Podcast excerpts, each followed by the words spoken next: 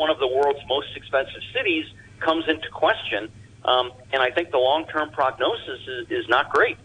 Brock, it's always interesting to hear your thoughts. Thanks very much indeed. That's Brock Silvers, who's Chief Investment Officer at Adamas Asset Management. You're listening to Money Talk on RTHK Radio 3.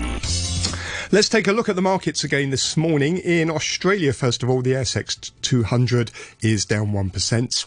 Over in Japan, the Nikkei 225 is off about half a percent, uh, half an hour into trading. The Kospi in South Korea are also down half a percent, and futures markets indicating the Hang Seng is going to lose about 300 points at the open. That's about 1.3 percent. We are seeing a big rally in gold this morning. It's trading at $1,750 an ounce right now. Uh, Brent crude oil also up slightly uh, on the New York close, trading at $42.40 a barrel. Not much movement in the currency markets. The US dollar's at 106.8 Japanese yen. Do stay tuned for back chats with Hugh Chiverton and Mike Rouse after the news. The weather forecast for today mainly fine and very hot with isolated showers. The maximum temperature is going to be around 33 degrees and the outlook is for it to be hot with sunny periods and isolated showers this week. There is a very hot weather warning in force. The temperature right now 29 degrees, 81% relative humidity. Just gone 8:31. Here's Susan Lavender with a half hour news. The World Health Organization has recorded the biggest one day increase in coronavirus cases, with the Americas responsible for most of the new infections. The agency said over 183,000 new cases were reported in 24 hours, more than two thirds of them from North and South America. The United States remains the worst affected country, with over 2 million confirmed cases. Brazil has more than a million infections and over 50,000 deaths. Here's the BBC's Katie Watson. Brazil has hit two grim milestones in a matter of days. But not even these numbers are prompting the president to change course. Jair Bolsonaro says little about those who've lost their lives. Instead, he keeps repeating the message that Brazil cannot stop. The economy should reopen and the country needs to return to normality. But there's no normal when there are more than 1 million infections and 50,000 people dead. Brazil is in the middle of this crisis, and so many people here feel they're lacking a leader to get through it. All the while, the numbers keep going up and up. Senior U.S. Democrats have said the Attorney General William Barr should be impeached for sacking a top prosecutor who was investigating President Trump's close allies. But the chair of the House Judiciary Committee, Jerrold Nadler, acknowledged the Republican controlled Senate would never convict Mr. Barr. The prosecutor, Geoffrey Berman, was dismissed after initially refusing to resign. No reason was given, but Mr. Berman was investigating the president's current lawyer, Rudy Giuliani, and had successfully prosecuted prosecuted his former lawyer, Michael Cohen. The New York Senator Chuck Schumer said questions remained over the prosecutor's sacking. Mr. Berman's been a well regarded public servant who was doing his job well. Was he fired because of criminal investigations he was conducting into Mr. Trump or his associates? The president has certainly been known to fire others in order to interfere in their investigations, including FBI Director Comey and numerous inspector generals. The fire department in Tulsa, Oklahoma says just over 6,000 people attended President Trump's campaign rally there on Saturday, filling about one third of the venue's capacity. The Trump campaign expected many more visitors and later blamed hostile protesters and media for the lower than expected attendance. The BBC's Peter Bowes has this report. The organisers said they'd received 800,000 applications for tickets, so many that a second outdoor stage was set up for the president to address people that were unable to access the main arena. But the expected crowds failed to show up, and the extra stage was dismantled before Mr. Trump's arrival in Tulsa. It's now emerged that there was an orchestrated campaign by users of the video sharing app TikTok to sabotage the event. The Democratic Congresswoman Alexandria Ocasio Cortez tweeted that the president had been tricked into believing a million people wanted to attend. You're listening to the news on RTHK.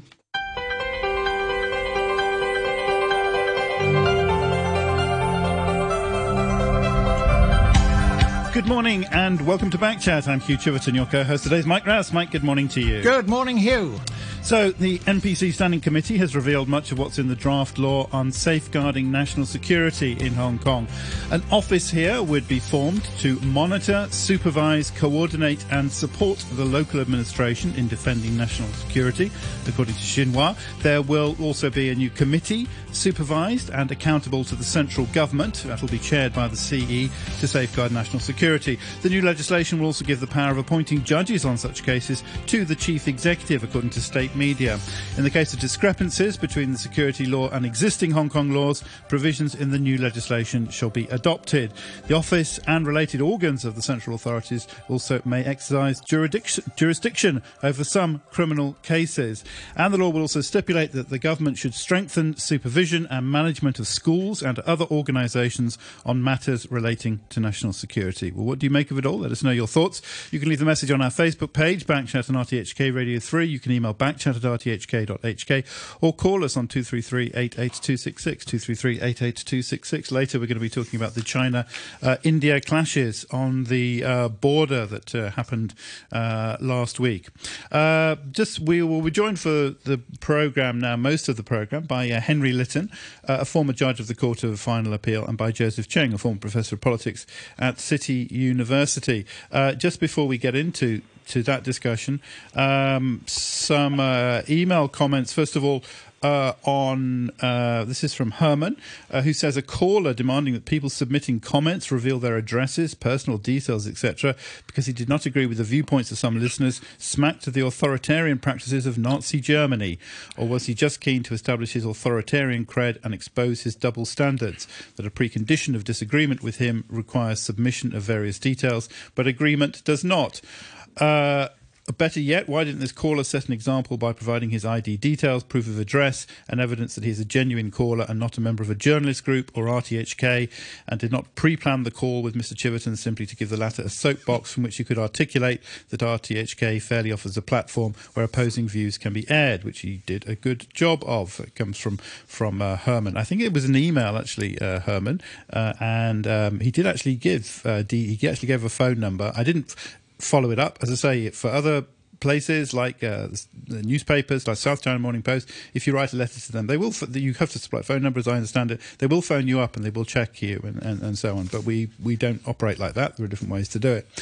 Matthew says uh, in an email after months of being subjected to the tone deaf smell of pineapple buns in the morning propaganda ad on RTHK and elsewhere, we now have a without country there is no family in order to persuade us to love the national security law.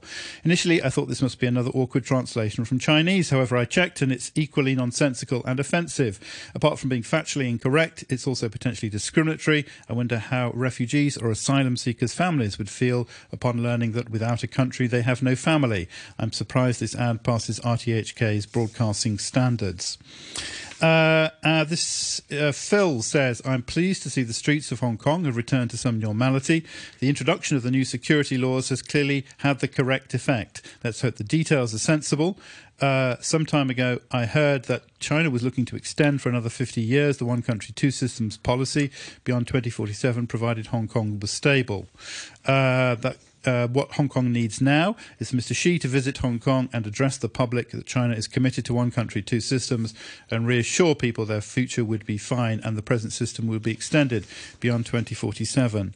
And Bowen says the best way to evaluate the arguments that the scheduled national security law is an inevitable response to recent turmoil is to adopt the chronological approach. We've got to the current tense situation because of past official actions like the liaison office's interference in local affairs co-location and the extradition bill, which were not occasioned by real security needs, apart from also being breaches of the basic law. The new law is therefore designed to eliminate possible opposition to similarly or more aggressive government measures in future, which, as in the past, need not be related to national security, unlike national security legislations in other jurisdictions. Uh, the pot- bottom line of the new law was spelled out last Saturday, uh, in the report in Xinhua, which says, quote, for Hong Kong laws that are not in line with this impending national security law, this law's requirements will apply, unquote. As Article 39 of the Basic Law itself stipulates that the provisions of the ICCPR shall be implemented through the laws of the SAR, and the laws of the SAR are explicitly said to be inapplicable where they are not in line with the new law, it ought to be clear which will be the ultimate standard to adhere to when there are conflicts, as there could well be in this regard. We need to remember that the numerous protections in our criminal procedure, which are not limited to the presumption of innocence and the right to make a defence, are afforded by, for example, Article 14 of the ICCPR, as implemented through the local laws only. Now, Siu Kai said last Thursday the CPG was likely to use fast strokes to cut through the tangled web, but fast strokes are unlikely to be compatible with a thorough consideration of the need for constitutional entrenchment of all the legal safeguards, including those enumerated in Article 14 of the ICCPR, and with well considered treatment of the legal terms involved, including the definitions of the acts and mental elements required for the offences. If the strokes are fast enough, they might even fell a mature legal system like ours, particularly if, among others, key definitions and draconian provisions were left to be supplied by NPCSC interpretations in, a, in accordance with the political needs of the day in future.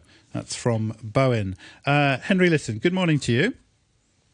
Hello, Mr. Good morning to you. Thank you very much indeed for, for joining us. Uh, what do you make of what we've learned about uh, what's going to be in this law? Well, it's difficult to comment on individual items of the proposal because um, the legislation hasn't been uh, published as yet, and as you know, the devil is in the details. But if one just looks at this situation globally, now this is how I view it. It has always been a balance between a high degree of autonomy for Hong Kong and national sovereignty. I mean, that's the essence of the one country, two systems formula. But of course, as time goes on, such balance will need to be, uh, to be uh, adjusted, and uh, there's uh, no such thing as a society fixed in time. If that were so, it would be a moribund society. So the need to calibrate from time to time, I think, is obvious. And the power to recalibrate vests, of course, in Beijing. Now, whether the recalibration, which is now taking place and will emerge shortly in the term, in uh, form of legislation to be put into Annex 3 of the Basic Law, uh, we really need to wait for that to form any real judgment. Uh, in your introduction, I think you mentioned a couple of new organs to be um, instituted. One is the commission set up in Hong Kong uh, to be chaired by the chief executive, amongst whom it is said uh, she has powers to appoint designated judges to provide to preside over cases. That's one of the things you mentioned. The other is um, the um, Office of National Security uh, Commission to be set up uh, in Hong Kong to analyze national security situations and monitor, supervise, etc., uh, to support Hong Kong government's efforts uh, to deal with um, things like um, foreign interfe- interference in Hong Kong's affairs uh, and perhaps collusion by people in Hong Kong with such uh, foreign elements. Now, these are matters of uh, principle at the moment, and until we see the details of it, it's very, very difficult to, to comment. But one thing is sure, whatever process is initiated for, say, trial of criminal matters on the mainland, that would begin with an act of detention of the uh, Hong Kong resident. Now, immediately, common law kicks in, and there's a, such a thing as the writ of habeas corpus to require the person um, exercising powers of detention to bring the person before the court immediately to explain why that person is being detained. Now, as we all know, the writ of habeas corpus is probably the first thing to go when a supposedly democratic society turns uh, autocratic, as happened, for example, in the Philippines in 1971. And about the first thing that um, Marcos did when he was on the road to a military dictatorship was to, um, as he called it, suspend the writ of habeas corpus. Now, that will not happen in Hong Kong. What, what, what, how do you know? Sorry, Miss Litton, how do you know it won't happen? Well, if that were to happen, then of course, uh, what uh, Governor, previous Governor Patten had said, for example, that would be the tearing up of the joint declaration and abnegation of the basis of the arrangement. Um, of course, that would, uh, and that would mean in effect the elimination of one of the fundamental safeguards of the common law. But, but, but you accept that it's uh, that in some ca- but uh, but as, as my understanding is that in some cases the jurisdiction will come from the mainland, where uh, correct me if I'm wrong, her habeas corpus is, is, that you're talking about doesn't apply. Is that right? Well, that's exactly why I say that one really needs to look at the details. There are but you you express confidence that that won't happen. But I'm saying that the the indication well we've learned that there will be cases where the jurisdiction will rest with the mainland. Well, no, you, you need to actually look at it a bit more closely. When you say that jurisdiction remains in the mainland, do you mean the jurisdiction to try cases in the mainland by an, a process which is initiated in Hong Kong? That is to say, a Hong Kong resident is is brought into detention by a Hong Kong agency such as the police, pending um, uh, extradition to the mainland for trial. Now, is that what you're talking about? Well, uh, Mr. Hayton, good morning. Um, one thing underlying Hugh's questions and your answers, which baffles me, is this is a huge piece of legislation to apply to Hong Kong, and Hong Kong's not being consulted on it. There's there's no draft law, there's no white bill, no blue bill, nothing for us to comment in. We're all speculating what might be in it, how it might work, um, based on comments from pro mainland academics or uh, the mainland media. We don't know. How how could we have major legislation like this where, where we can't see a draft?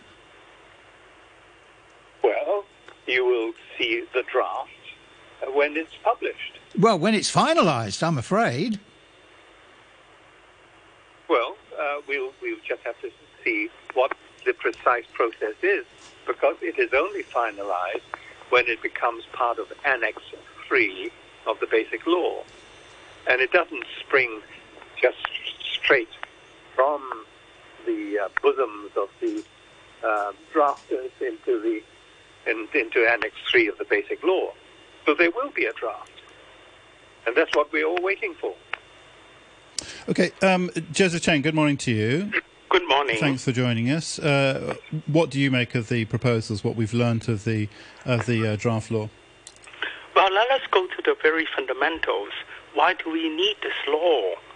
Obviously, the protest activities last year cannot, could not, and cannot flatten the stability of the party regime in mainland China. Uh, it is far stronger than that.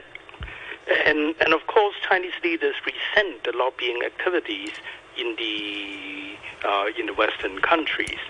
Again, the law will not be able to prevent this. At least the overseas Hong Kong communities will continue to engage in these lobbying activities. So, so what is the purpose of this national security law? And it is obvious to Hong Kong people that this law is going to affect us, but there is no text, there's no draft. We are all waiting uh, to, to see the draft. All we have until until last last weekend was uh, was a, a note of explanations offered by the Legal Work Commission of the Standing Committee of the National People's Congress. Uh, as we all as we all recognize, there are no details, and yet the law will likely be endorsed by the National People's Congress Standing Committee this weekend. So it's rather ridiculous, rather absurd that Tam Yiu-chung is the only person in Hong Kong who has read the text and he is not willing to tell us the details. Uh, and there cannot, uh, and uh, anyway, according to the legislation law in China, in mainland China, there has to be a process of consultation. And in this case, according to Tam Yiu-chung, there is no process of consultation. And we have very damaging statements from people like Lau Siu-kai, who represents Hong Kong on the study of Hong Kong, on the study of Hong Kong in, in mainland China. And he says the Chinese leadership cannot tolerate a majority of the pro-democracy camp uh, in the legislature. It, it will act. Um, at the, as you can see now, according to public opinion surveys, 64% of Hong Kong people feel that this law is going to compromise severely the one country, two systems model. And uh, if the uh, and and the, the idea of this law has much compromised the legitimacy and autonomy of the Carrie Lam administration. Carrie Lam administration can say it is ineffective. It has to admit that it is ineffective, and according to Beijing, it is ineffective. And yet, this administration has substantial powers according to the uh, executive-led system of government. It has a majority in the Legislative Council. It enjoys the support of this majority, and it is backed and served by a very well trained, very well equipped police force. And yet it has to say, oh, it is ineffective to deal with legislative matters. Finally, the essential question is this law will much alienate Hong Kong people. And in fact, it will much encourage and promote the sentiments, the pro-independent sentiments among the young people of Hong Kong. You may stop them from going to the streets, but certainly they are very alienated, and Hong Kong people have been very much alienated. Joseph, the, jo- the, Joseph I, I just want one more sentence. The question is, how are you going to have a process of healing? I Ah. stop. On that very point, Joseph, people have gone from Hong Kong to Washington and London and identified officials in Hong Kong and officials in the mainland who should be sanctioned because of their actions uh, under this national security law. They've said, please uh, come intervene. Please, Mr. Trump, save us. Please, Mr. Pompeo, form, former head of the CIA, um, people have been holding up placards asking for American Marines to come and save Hong Kong. Was this wise? Was, was, is this normal behavior? No, this is not wise. Uh, I do not engage in such activities.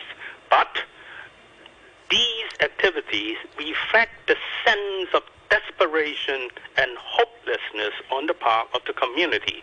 They feel that one million people march in the streets to protest, two million people march in the streets to protest, no action from the government at all.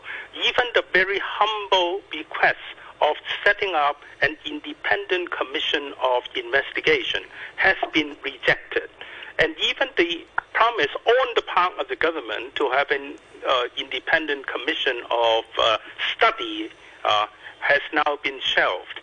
So that is exactly why, in this desperation, in their frustration and disappointment, they say, ah, let's seek help from Western governments. And of course, in, in, in the process, they are trying to seek help from Taiwan so that people can go to Taiwan more easily. They appeal to the British government to allow BNO passport holders to have the right of a vote in the UK and so on. So this is an act of desperation. And that is exactly why I say a process of healing, a process of reconciliation is essential. Right. If you force people into that kind of desperation, you have the kind of scenario of lobbying the Western governments to intervene to sanction Hong Kong government officials. Henry Litton, uh, you spoke at the beginning about about the uh, the need, you know, occasionally after you know some twenty years or something, to reset the relationship between uh, Hong Kong and the and the, and Beijing, uh, and uh, Hong Kong and the mainland, uh, effectively. Does that, uh, I mean, maybe ending one country, two systems is a dramatic way to put it, but does it amount in the end to uh, really the end of one country, two systems? Because there is going to be very, very direct uh, supervision of the most important aspects of life in Hong Kong. I mean, this has been, you know, this has been described by Beijing as the most significant uh, development since the handover. Uh, does it amount to really no more one country, two systems? Well, look, um, I think this is part of the problem that from a technical issue, one comes to huge banner headline like "This is the end of Hong Kong." I think everyone should look at this calmly. Now we are actually dealing with one issue only: national security, and there are existing laws in the statute books of Hong Kong dealing with that very issue, national security. Is in part one of the crimes ordinance. I mean, because this is this is this is what the head of the liaison office has said. This is the, the, most significant measure taken by the central authorities in handling Hong Kong affairs since reunification, a historic step. So it's a big deal. You know, it is a, it is a headline story. Yes, it, it, it is, but it is not the end of Hong Kong and and this you know the, the dialogue now has has shifted uh, to to that level, and and uh, your last speaker was talking about you know people's desperation driving them to in, in, invite American Marines to land on the shores of Hong Kong. You know, this is this is ridiculous. This is this is uh, people have lost their heads. One has to look at this in a sensible way and as I said at the beginning, unquestionably the relationship between uh, a high degree of autonomy on one hand and national sovereignty on the other hand is a very delicate balance. And that must surely, as time goes on, require readjustment, recalibration, as I put it. But, but there is no balance, unfortunately.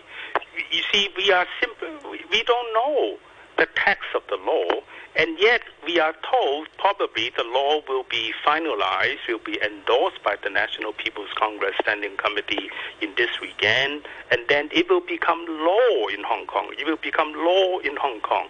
This is certainly much more than national security. It has to do with the rule of law in Hong Kong. It has to do with the limited democracy that we have, and certainly it is going to have a severe impact on the Legislative Council elections to be held in September. Already, uh, it has been made known that, uh, uh, according to the United Front leaders uh, in Hong Kong, that a lot of these candidates will have to, uh, from the pro-democracy camp, will be disqualified. They can't stand. And this is exactly what has driven people in Hong Kong to this desperation. And you, you, you look at the slogans on the part of the young people in Hong Kong, and they are becoming more and more radical. That is exactly why when I say that the balance has been lost and the people has have been driven to acts of desperation, especially on the part of Hong Kong people. And there's no process of healing, no process, no process of reconciliation. Beijing and the Hong Kong government is basic, uh, they are basically telling Hong Kong people no no dialogue, no consultation, and there is only going to be a crackdown. Okay, some comment from listeners take us up to the news at nine o'clock. Uh, Tony, in an email, says Carrie Lam does not even write her own speeches anymore, which is telling. We've gone from a campaign slogan, Let's Connect, to describing those against the national security law to, as being enemies of the people, as Lam refers to opponents. Dire words from a dire leader in dire straits. That's from uh, Tony. Jalal says it looks like the NPCSC intends to ignore Basic Law Articles 11, 18, 19, 22, 23, 39, 63, 81, 85, 87. The proposals are for ex- the proposals are for executive selected judges presiding in star chamber courts using a draconian and amorphous law that was written in Beijing with the secret police enforcing it. I guess Bakari was right about a storm coming. And Alan says uh, if you have any guests who are pro government, ask them to explain just how this law would help Hong Kong. If the answer is it will stop violence, that's absurd. Violent protest is already illegal and thousands have been arrested. I'm sure it will provoke a new wave of protests. If the answer is it'll stop foreign interference, ask them exactly how this act will make any difference, what proof anyone has presented that there's ever been a protest act directed by a black hand. That comes uh, from Alan. Our email, once again, backchat at rthk.hk. More in just a moment after the news. The weather mainly fine and very hot with isolated showers, 30 degrees. Now humidity is at 79%. TikTok to sabotage the event. The Democratic Congresswoman Alexandria Ocasio Cortez tweeted that the president had been tricked into believing a million people wanted to attend. You're listening to the news on RTHK. Welcome back. This is Backchat on a Monday morning, first one of the week, with Mike Rowse and me, Hugh Chiverton. We're talking about the uh, uh, what we've learnt of the uh, draft law on safeguarding national security in Hong Kong, revealed um, through uh, Xinhua from the National Standing, the NPC Standing Committee um, over the weekend. Later, we're also going to be talking about uh, those uh, extraordinary that extraordinary clash, fight between China and India on the border um, last week. as ever, our telephone number is two three three eight eight two six six. You can email backchat at rthk.hk. Uh, you can go to our Facebook page and comment there as well. That's Backchat and RTHK Radio 3. Joining us now, we have Henry Litton, a former judge of the Court of Final Appeal, and Joseph Cheng, a former professor of politics at City University. Um, a caller off air. Uh, said that uh, he said he had businesses in China, so didn't want to come on air uh, and also said Backchat would be gone in two years. Uh, asked why Backchat never challenges pro authoritarian guests. What are the evidences of foreign interference and terrorism? Uh, incidents in Minnesota have 10 times more damage. Uh, as I say, it was uh, Ed uh, off air. And uh, comments on our Facebook page. Uh, TC says, rather than the minute details of the national security legislation, I view this from the context of current Sino American relations. My view is that what China's doing to Hong Kong to be commonplace among non democratic regimes facing external threats. It's also a form of economic, mutually assured destruction. Uh, you has a link to a story about Carrie Lam uh, from the uh, Atlantic as well and says this is worth reading. It sheds light on how the uh, man brackets woman of guilt in Hong in history has led to the current social unrest that Hong Kong is losing its competitive uh, edge. Uh, and uh, TC also responds on that. Backchat at rthk.hk is that email address. Mr. Litton, welcome back. Um, you're formerly a former judge of the Court of Final Appeal in Hong Kong.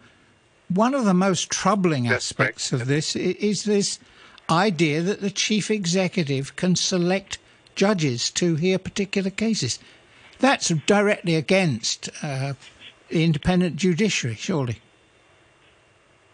Um, I'm not sure that it's against an independent judiciary, but this is different from the uh, process as exists at the moment, because under Article 88 uh, of the Basic Law, it is, of course, the chief executive who appoints um, judges, but on the recommendation of an independent commission. Now, so the idea that the chief executive appoints judges is is is not new. It's something that uh, exists in in, in uh, every common law jurisdiction. But how that process is actually um, engineered is a different issue.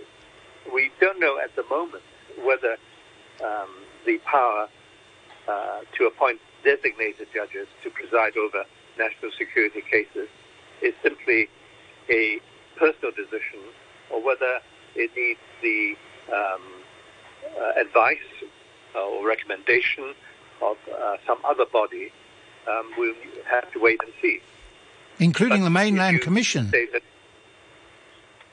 Well, we don't know. Uh, well, you, you, yes, I mean, put a label upon it and call it a mainland commission um, doesn't say very much, does it? Well, according to Tam Yiu-chung, according to his press conference yesterday, he explained that this was a compromise. The compromise was that on one hand, people would like to see the original practice, as described just now, being maintained, and on the other hand, there are views, according to uh, to Ip Kwok-him, an executive councillor in Hong Kong and a member to the National People's Congress. He suggested that there should be special judges and special courts to handle uh, national security cases. So as a result, uh, according to Tam Yiu-chung, now you have this balance. I would like to go back to the habeas corpus issue raised by Mr. Litton. You see, again, it has been explained by Tam Yiu-chung and other pro-Beijing leaders that the uh, National Security Apparatus Office in Hong Kong has jurisdiction on national security cases. Although it will exercise with care, there will be only a very small number of cases in which the it will exercise this jurisdiction, but at least it has the power to send people to, to enforce the law, meaning to uh, make arrests, and to take these people to mainland China for trial. So according to such an explanation, I wonder how can the habeas corpus be, be maintained. And this is exactly the scenario that Mr. Litton has just described when President Ferdinand Marcos uh, imposed emergency rule in the Philippines. Mr. Litton? Well, yes.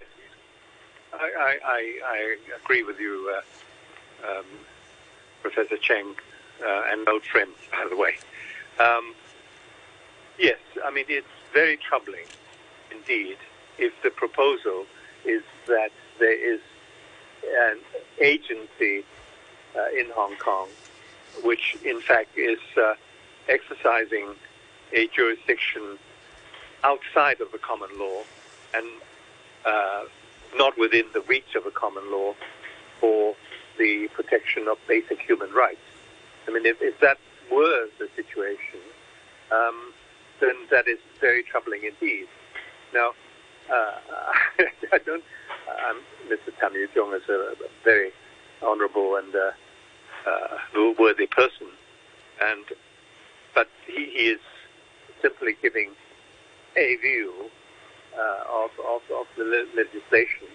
And as I said, you know, I think we need to wait to see the details before we sound start sounding the, the, the alarm bells. But the but the a police officer, a Hong Kong police officer, is subjected to a writ of habeas corpus. He must bring the prisoner before the court, and says, "Well, we've been told by." Uh, our advisor from Beijing that this person is a threat to national security, so we've arrested him. Um, and when the judge says, "Well, what's the evidence against him?" and say, "Well, all we've got is this certificate from the from the mainland bureau uh, saying that he's a threat to national security. And the judge is surely going to say, well, what's the evidence? Well, uh, I mean, it's, it's very difficult to, to, actually judge an issue. And you, you put up before me a specific case um, upon suppositions. I'm sorry to say, judges don't operate uh, like that at all. Right. well, the unfortunate thing is that when we discuss all these important, important issues in a vacuum, uh, there is a definite scenario that the Standing Committee of the National People's Congress will meet uh, on Sunday, this weekend, uh, uh this coming weekend, and then the law will be approved, and then it will be imposed on Hong Kong. And as, as explained by Tam Yiu-chung and many, so many pro-Beijing United Front leaders in Hong Kong, the idea is to have the law as soon as possible. So there is no discussion. As we were saying, according to the legislation law in mainland China, there should be a process of consultation. And now Tam Yiu-chung has told us there will be no uh, process of consultation, and this is quite absurd. It affects Hong Kong people in such an important manner, and then and there is no process of consultation. So this is a very dangerous Well- scenario. Yes. Now you say as soon as possible. Yes, uh, as soon as possible after 23 years.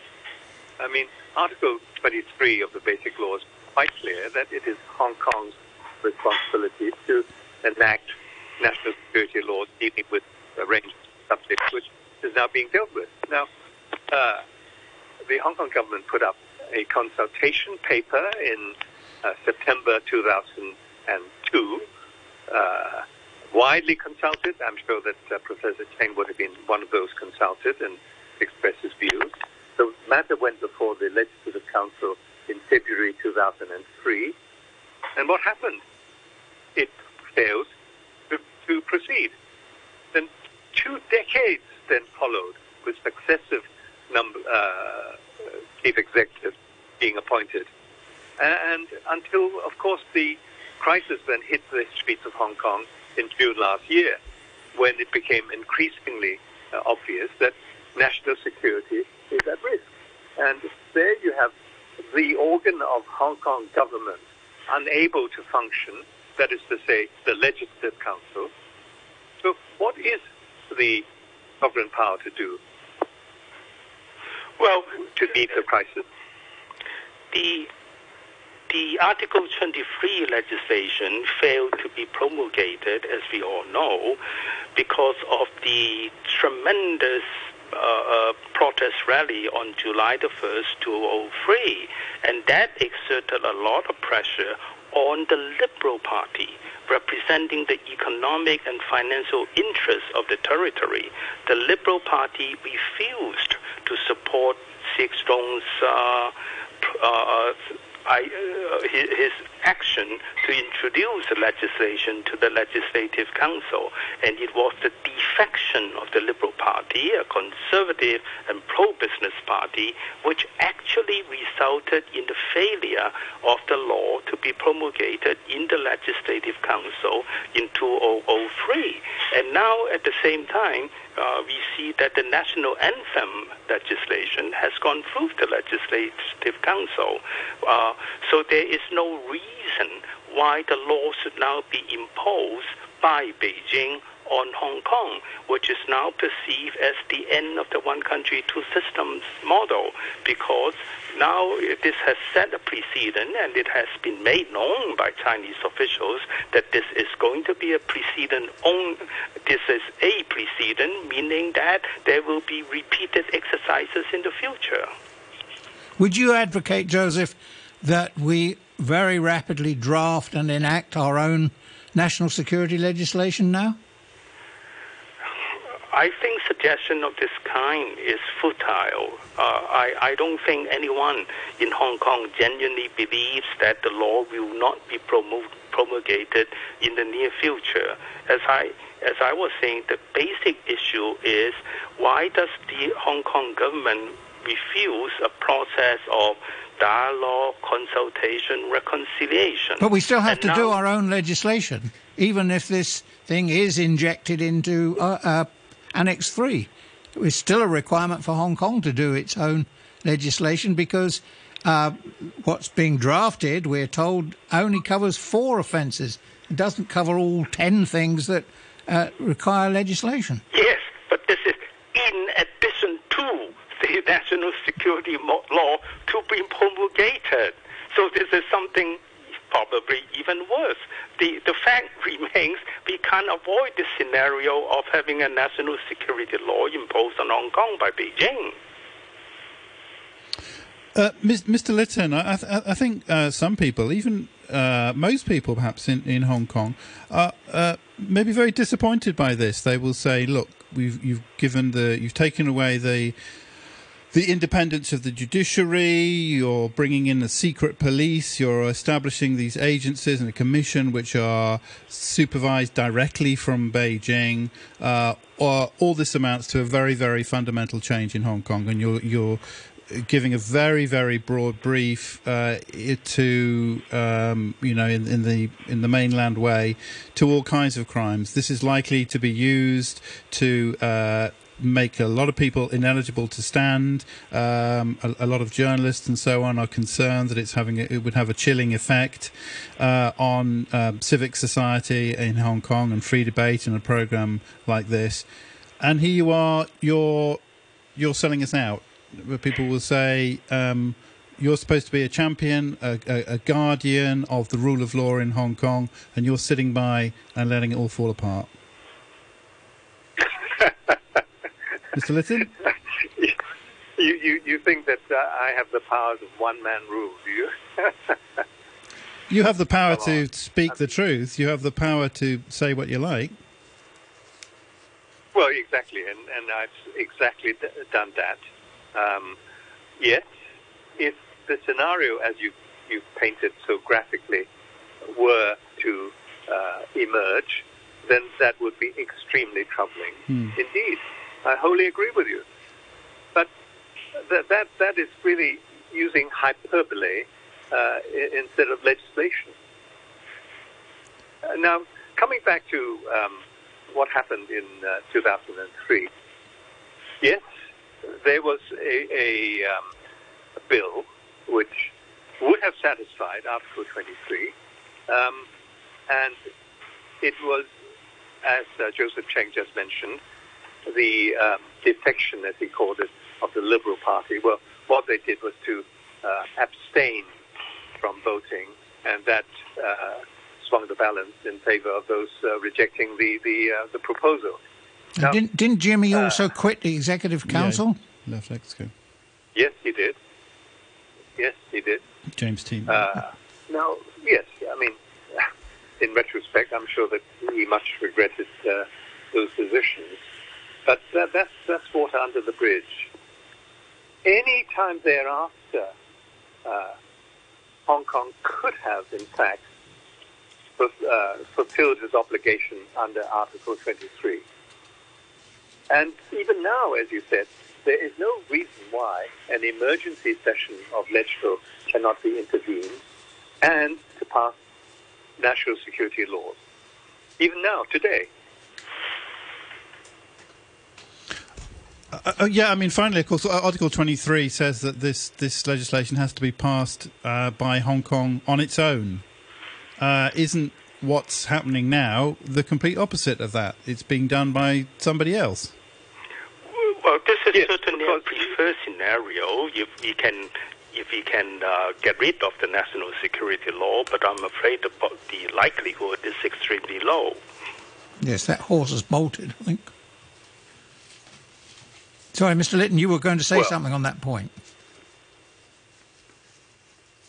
No, uh, what I was going to say, I've already said. That is to say that even now, today, the Legislative Council can actually, or the President of the Legislative Council can convene an emergency session of uh, Legislative Council. After all, the blueprint uh, of 2003 is there to be reactivated. Perhaps in light of uh, more recent developments, uh, tweaked and and and, and recalibrated and and passed into law. Yes, yes, I agree. And, and, in fact, Carrie Lam before the week. Carrie Lam has already indicated before. He had, she had indicated that uh, although she was not prepared to introduce the bill into the legislature, but work has already begun during her administration. Okay, well, That's right. Let's just wrap up with a, with a few more comments from listeners. Drake says, "Was it RFA?" Question mark. Beijing lawyer Wang Quanzhang gave uh, an interview yesterday and recalled how he was tortured into a confession. Please ask Judge Litton how is such track record of rule by law on the mainland reassuring now they are enforcing their version of legal systems in Hong Kong. Please no more wait and see the draft. Speak up for what you believe, especially for those who are influential. Uh, and Drake also says, no judge, no, there was no separatism before the government tried to push through any of the national security related legislation. Hong Kong would have remained peaceful without the ambitions of the individual CE. Talks of having imminent threats to national security is rhetoric. Uh, thank you very much indeed for uh, all those comments this morning, and thank you very much indeed to to our guest Thank you. this morning. Thank to, you for the um, opportunity. Thank you very much indeed. That's uh, Joseph Cheng, there, uh, former professor of politics at City University, and uh, Henry Litton. Thank you very much indeed for, for joining us, uh, Mr. Litton, uh, on the line there, uh, a former Court of Final Appeal judge uh, in Hong Kong, bringing the time to 22 minutes past nine now. Uh, we wanted to turn uh, finally uh, today to that uh, extraordinary uh, face off um, that happened uh, last week, uh, last Monday, uh, uh, between Chinese and Indian troops, which left at least uh, 20 Indian soldiers dead and an unknown number of Chinese casualties. Joining us on the line to comment is Mark O'Neill, author and China analyst. Mark, good morning to you. Good morning. Thanks very much indeed for doing double duty today. I know talking My about talking about the national security legislation and and uh, China, India. Uh, what was going on there? This this is an extraordinary. I mean, just the details, of course, of the actual event are are, are strange enough. But um, why did this burst out in this way? Well, uh, th- this border between China and India has not been decided. They've held dozens of sessions of talks between the two sides, but they've never established what the border is. So it's what's called line of control. So what happens is Indian soldiers, Chinese soldiers patrol near what they believe to be the line of control, and they're not allowed to have uh, firearms with ammunition. So they, they patrol. But remember, they're using maps, their own maps. There is no defined border. So it's really remarkable this hasn't ha- happened before. But what happened on Monday night was really extraordinary. As you say, 20 Indian soldiers killed, 10 Indian soldiers captured, 76 Indian soldiers injured, and some of the dead fell into this river uh, thousands of feet below. I mean, the most horrific death you can imagine. And it's the first fatalities in 45 years, which shows the restraint of the soldiers on both sides over all this time. Now, this event has caused enormous outcry in India. And as you know, India is a democratic country, a very lively media and press. And uh, there have been very emotional funerals for, for, for, for the dead soldiers. And many people are now calling for boycotts of Chinese products and for cancellation of uh, contracts with Chinese companies. Now, the Prime Minister, Mr. Modi, has been in power since 2014, and he's very much tried to mend fences with China. He's allowed uh, 26 billion US dollars worth of Chinese investment into India. Uh, many consumer goods now are dominated by, by Chinese products. So he's really had a honeymoon policy. But what happened last Monday has completely frozen that. And this is now going to stop because the public outcry is so great. And um, I think uh, there will be boycotts against Chinese products, and some of the contracts that Chinese companies have signed will be will be uh, torn up. For example, um, Meerut to Delhi high-speed train that was just signed about a month ago, and there's calls for that contract to, to be torn up. Mark, but the mainland, Beijing, has been remarkably silent on this. Well, I think it's because, uh, you know, the, the, the Beijing, well, the Chinese people, like Indian people, are very nationalistic. So if the, the, the mainland media published photographs of the, of the fighting, it showed pictures of the Chinese dead, of the Chinese injured. Of course, Chinese people would become very angry. There would be an enormous outcry on social media. So in order to play it down, they've not issued any casualty figure and uh, reported it very briefly. So, from the Chinese uh, aspect, they want to to put this behind them. You know, uh, uh make agreement with the Indian side so this isn't repeated, and carry on the economic and trade ties that were there before. Is, was this an accident, or was this a deliberate act by one side or the other, or a commander on the ground? Well, uh, each side blames the other, but I, I, I mean, for my part, I would sort of blame the political leaders on both sides because you know this terrain is about the worst in the world. It's it's it's 4,500 meters above sea level. It's minus 40 degrees in winter. Here are these soldiers trying to operate in these conditions. And as I say, the border is not defined. So the soldiers are carrying with them these maps which they've been given by their commanders, and uh, are told you mustn't let the other side enter into our territory. And of course, it's, it's uh, such a confrontation is very easy to to occur. And no no guns with bullets, only clubs with spikes. Well, that, that's what makes it the more awful. I mean, the more graphic. Because yes, they were fighting with bare hands, with clubs, with barbed wire on it, and th- I've seen footage of this, you know, which on the internet. So people in India, well, people in the outside world have seen this kind of footage. So you can imagine the response this has drawn from ordinary people in India. Will it die down? Do you think? Do you think that uh, the people, the leaders, will want this to uh, die away, and it will? Well, I think I don't think we'll have incidents like that again mm. because it was so awful. So I think the commanders on the two sides, well, they have had talks and they will prevent a, a recurrence. But unfortunately, it has changed things in India. So it will not be policy as before, and there will be a new look at Chinese products, Chinese um, investments. Um, India runs a huge trade deficit with China. In fact, its trade deficit with China is bigger than with any other country. So actually, there's quite a persuasive case by Chinese, by Indian manufacturers to say you should buy our goods and not Chinese ones. So this one it wasn't in China's interest to do this. If no, it, no, I, I, I, don't want to blame one side or the other. I don't think it, it was it, it was planned by one side or the other. I just say it, it was an accident waiting to happen. In those conditions, with the border unclear. Um, it was at night time. Um, you know, uh, uh, who knows where anybody is? You know, the, the, the, Indians put up tents here, the Chinese side put up tents there. Um, it's very easy for a misunderstanding to happen, for two people to start fighting, and then we have a general fight. Uh, how has it been recorded on the mainland? How has it been uh, reported? Uh, very, very little. Mm. I mean, it was reported as uh, an incident had occurred. Um, uh, there were Chinese casualties. Um, the, the, the, Chinese government said we are having talks to, to prevent this happening again. Uh, um, it blamed the Indian side for, for the incident. But uh, as I say, very, very restrained, and none of the color or, or the, the, the, the, drama which is seen on the Indian side. Okay, well, thank you very much indeed for uh, joining us, Mark O'Neill, uh, on the line there, uh, author and uh, political commentator. Uh, some uh, emails to finish off on our earlier discussion. Bowen says, I feel quite unable to agree with Mr. Litton's explanation that balance of autonomy versus sovereignty would need to be adjusted after the handover if that adjustment was to result in a breach of China's obligations towards Hong Kong and the UK under the Joint Declaration of the Basic Law.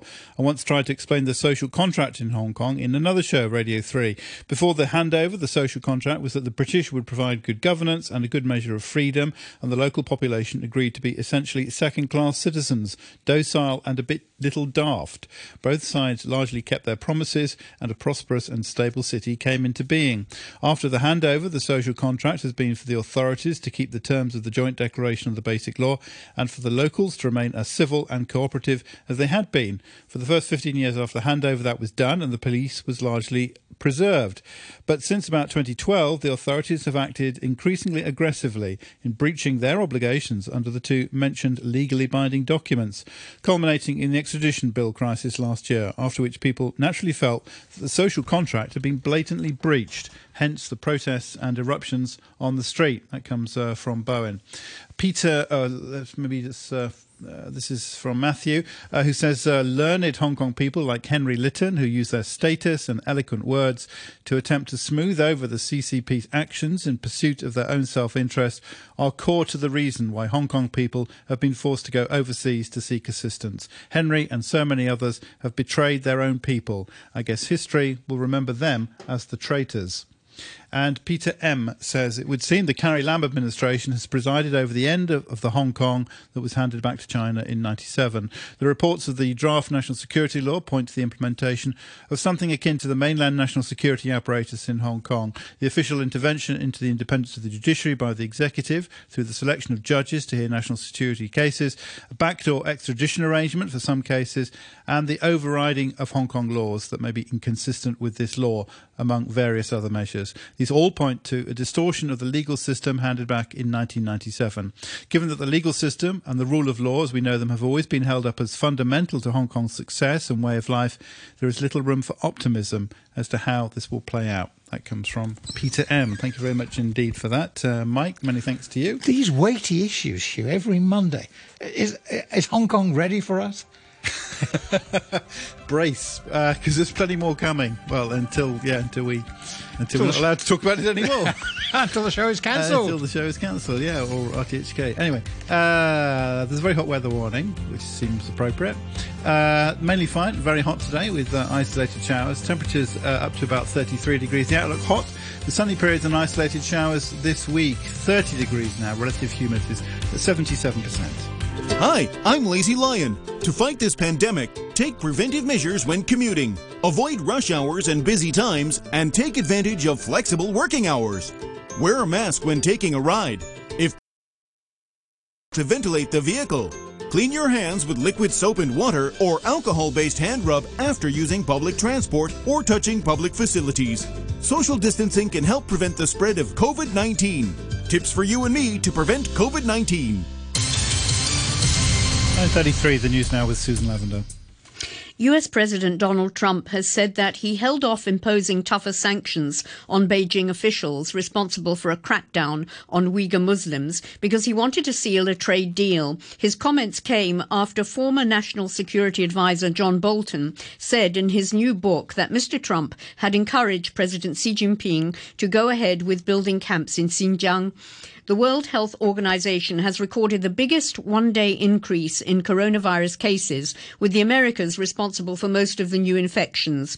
The agency said over 183,000 new cases were reported in 24 hours, more than two thirds of them from the North and South, uh, from North and South America.